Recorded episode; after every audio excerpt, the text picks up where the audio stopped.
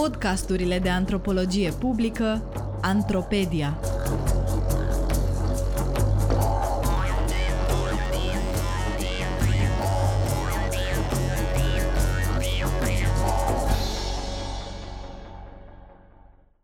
Omul din natură și natura din om. Unde găsim natura? Afară sau înăuntru? Discuții dintre antropologie și alte discipline. Text de Ioana Savin Bursan. Citit de Katia Pascariu. Titlul acestui eseu este inspirat de cele două cărți ale lui Alexandru Stermin, intitulate Jucăuși și sugestiv, Căzuți din junglă, titlul ce mă duce cu gândul la Căzuți din rai, și Călătorie în jurul omului, un titlu evocând o călătorie în jurul lumii. Suntem căzuți și din rai și din junglă, același lucru am putea spune, ambele locuri unde nu eram separați de natură și de Dumnezeu. Adică un timp de referință în care noi eram, ca oameni, în armonie cu lumea din jurul nostru, cu întregul. Iar călătoria în jurul lumii va fi de fapt mereu o călătorie pe marginea omului. Mi s-a părut revelatoare asocierea lumii ca spațiu geografic cu omul. Călătoria în jurul lumii arată fețele omului. Chiar dacă biologul autor a umblat prin jungle monument, prin savane și prin diverse ecosisteme, ceea ce a rămas mai pregnant în percepția sa a fost urma lăsată de om. Din gândurile și trăirile biologului umanist Alexandru Stermin, m-a marcat, în primul rând, apelul de urgență, știința are nevoie acum de umanism. Titlul unui eveniment online de pe 28 septembrie 2022, al cărui invitat a fost.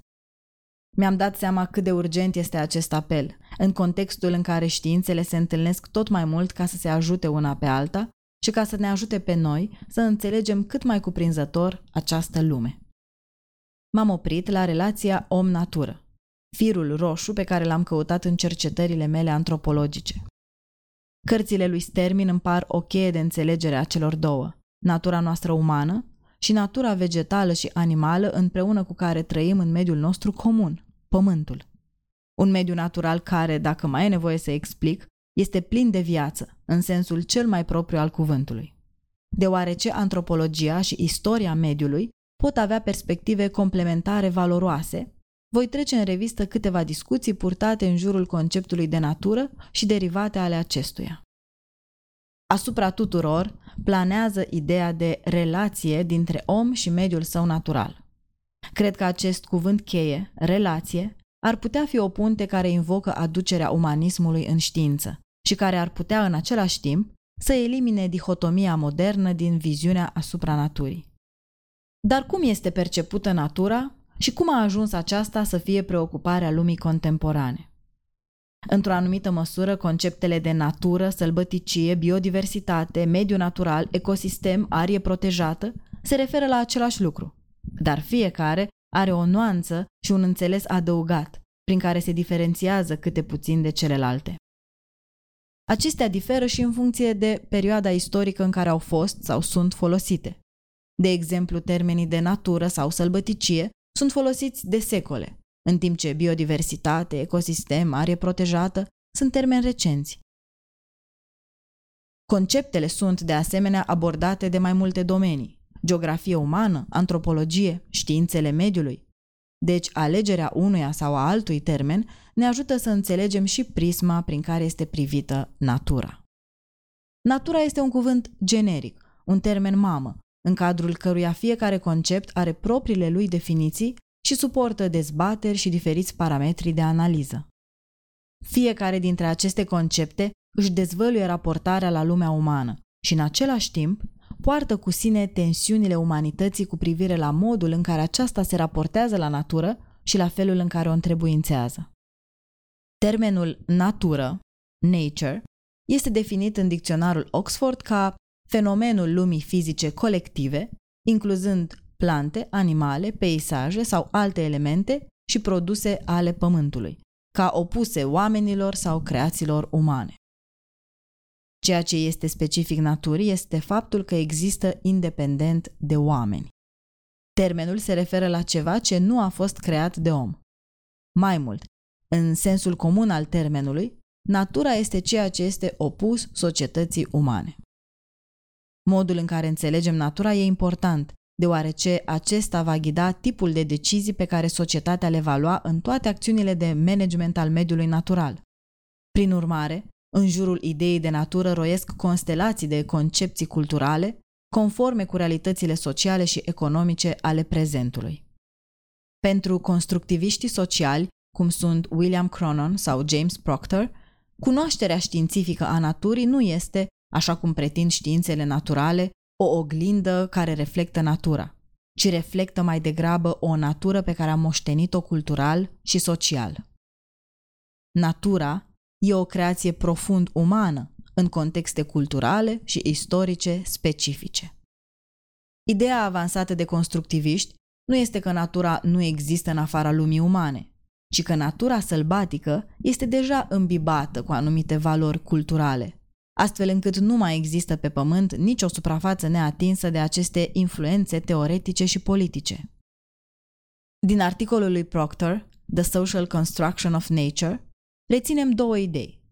Că sălbăticia a fost tradusă ca diversitate biologică, un concept aparent mai științific decât acela de sălbăticie, și că diversitatea biologică invocă valori sacre, ceea ce a făcut din acest concept o alternativă la problematicul concept de sălbăticie și a îndepărtat și mai mult biodiversitatea de om. Biodiversitatea a devenit astfel, spre deosebire de sălbăticie, un concept mult mai operațional, însă ambele rămân în sfera din afara lumii umane. Ambele concepte sunt percepute ca locuri în care omul nu trăiește sau nu poate trăi. La nivel discursiv și practic, omul se autoexclude din sânul naturii și al naturalului.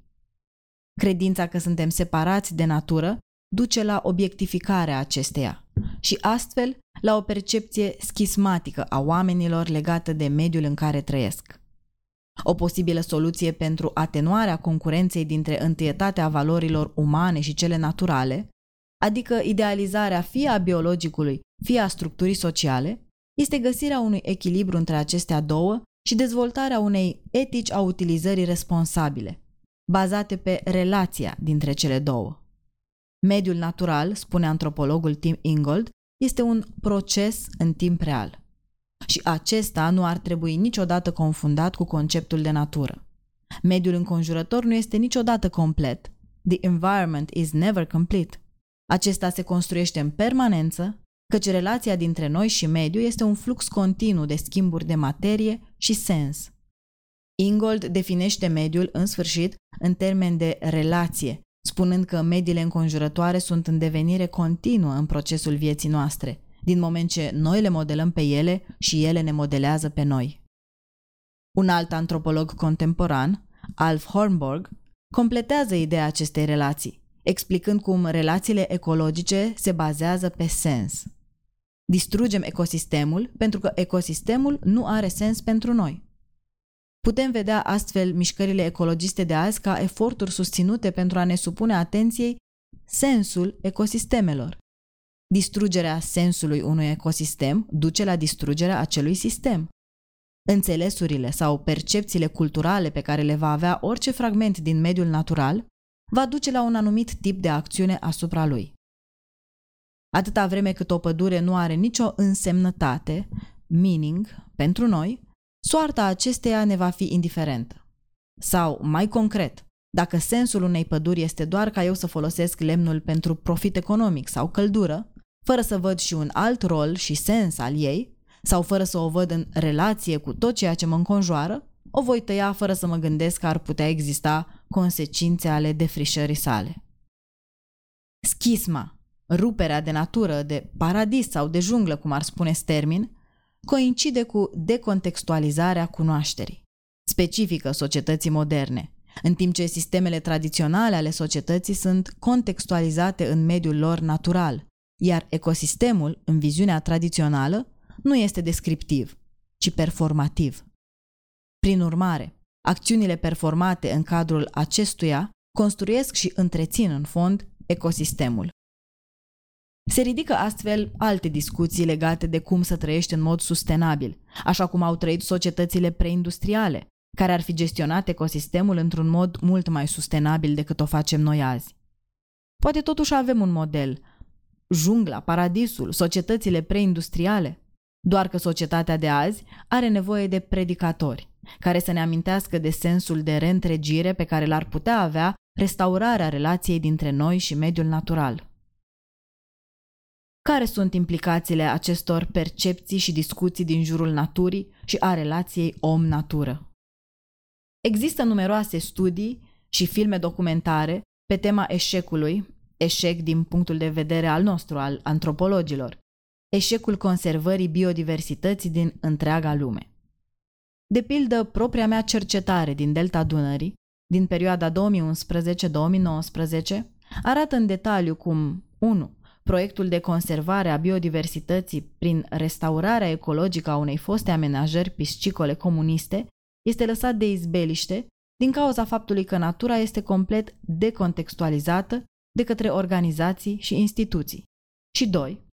Aceeași cercetare arată cum însăși relația directă și nemijlocită dintre comunitatea unui sat și această arie naturală a reflectat de la început, mă refer atât la începutul constituirii comunității cât și al formării teritoriului, a reflectat de la început starea comunității, dar și a ariei naturale deopotrivă. Practic, acea comunitate, prin modul de folosință tradițional, a fost într-adevăr contextualizată în acel teritoriu, iar aceea a fost perioada cea mai înfloritoare din punct de vedere al biodiversității ariei respective. În momentul în care comunității i s-a luat dreptul de intervenție autonomă asupra zonei, atât comunitatea, cât și biodiversitatea ariei naturale au intrat în declin. Azi, dintr-o comunitate de aproape 800 de locuitori la începutul secolului, în 1912, mai sunt cel mult 20 de locuitori în 2022, în timp ce area menționată este un no man's land, abandonată, fără resurse piscicole, având un sol infertil. Zona care a reprezentat odinioară sursa de existență și o economie locală, acum nu e folosită nici de localnici și nu se află nici pe lista succeselor reconstrucțiilor ecologice din România. Într-un articol nepublicat despre relația de proprietate în delta Dunării, Vintilă Mihailescu explică termenul de relație prin prisma lui Tim Ingold, în viziunea căruia subiectul ecologiei este însăși relația dintre mediu și organismele sale, și nu mediul scos din acest context relațional, deoarece numai prin această relație putem vorbi despre ecologie. Ingold critică dihotomia dintre natură și cultură și argumentează că o adevărată abordare ecologică este una în care mediul este tratat împreună cu organismul său. Cu alte cuvinte, în ecologie, termenii organism și mediu nu ar trebui să fie luați separat. Extinzând această teorie, Ingold folosește conceptul de relație încorporată, embodied relation, în cazul oamenilor care au o cunoaștere profundă a mediului din care fac parte. O astfel de relație se deosebește de cunoașterea formală, articulată, științifică, prin faptul că aceasta nu este de tipul cunoașterii autorizate, ci, ceea ce mi se pare cel mai interesant, este netransmisibilă în contexte externe celor în care ea poate fi aplicată practic. Este un tip de cunoaștere care constă în sentimente și abilități care s-au dezvoltat printr-o experiență îndelungată în respectivul mediu. Mihailescu insistă asupra unui anume fel de a simți mediul, într-un mod natural, un mod de a simți definit prin drepturi și responsabilități reciproce în ceea ce privește accesul la teritoriu, a se înțelege mediul natural, numind o astfel de legătură legătură teritorială. Această legătură teritorială reflectă un mod de a fi al acestui organism mediu, prin sentimentul de a stăpâni acel teritoriu și de a fi parte din acesta în același timp. Din punctul meu de vedere, atât mișcarea actuală pro-mediu, cât și apelul că știința are nevoie de umanism, încearcă să readucă sensul, înțeles ca semnificație pentru propria noastră viață și existență, cu scopul de a vedea în natură chiar omul. În acest sens, am în minte ideea subiectivității în construcția ecosistemului și percepția mediului, descrisă de Ingold, esențialmente ca un mediu trăit, lived environment. Adică trebuie să trăim mediul, nu să trăim în mediu. Abia când vom face asta, vom deveni una cu el. Nu vom mai fi separați. Umanismul în știință, invocat de Stermin, îl interpretez ca o aducere a antropologiei în științe. Subiect discutat în dezbaterile despre ceea ce este antropologia postumanistă și întreg curentul postumanist. Noile curente antropologice depășesc studiul asupra omului. Omul nu mai trebuie să fie singurul obiect de cercetare, în timp ce antropologia trebuie să își îndrepte atenția înspre împletirea dintre ceea ce este uman și ceea ce este non-uman. Alan Smart scrie în 2017 că legătura dintre orice organism și mediul său poate fi înțeleasă mai bine dacă este văzută ca întrepătrundere, mai degrabă decât ca o relație între entități mărginite. Iar mediul nu mai este ceva în afara unei entități delimitate în sine, ci mai degrabă o zonă de întrepătrundere, zone of entanglement, în sânul căreia ființele cresc pe marginea relației lor. Antropologia postumanistă pornește de la faptul că natura nu se termină undeva la linia epidermei noastre, ci este în aceeași măsură și înăuntrul nostru, cum este în afara noastră. În noul concept de antropocen, antropologia a depășit etapa în care pune omul în centrul tuturor lucrurilor și a început să studieze și non-umanul. Să fie oare această nouă direcție una care să contribuie la o mai largă conștientizare a conceptelor teoretice amintite aici? Să putem spera oare că cercetările viitoare vor semnala o reconectare reală dintre om și natură? Dacă ne uităm la numărul tot mai mare de activiști ai mediului, la mediatizarea tot mai largă a acestor teme și nu în ultimul rând, la o valorificare pe scară tot mai largă a ruralismului, cu implicațiile sale de munca pământului și traiul în mediul natural, e posibil să ne îndreptăm spre un fel de post-tradiționalism în ceea ce privește relația noastră cu toate elementele mediului natural.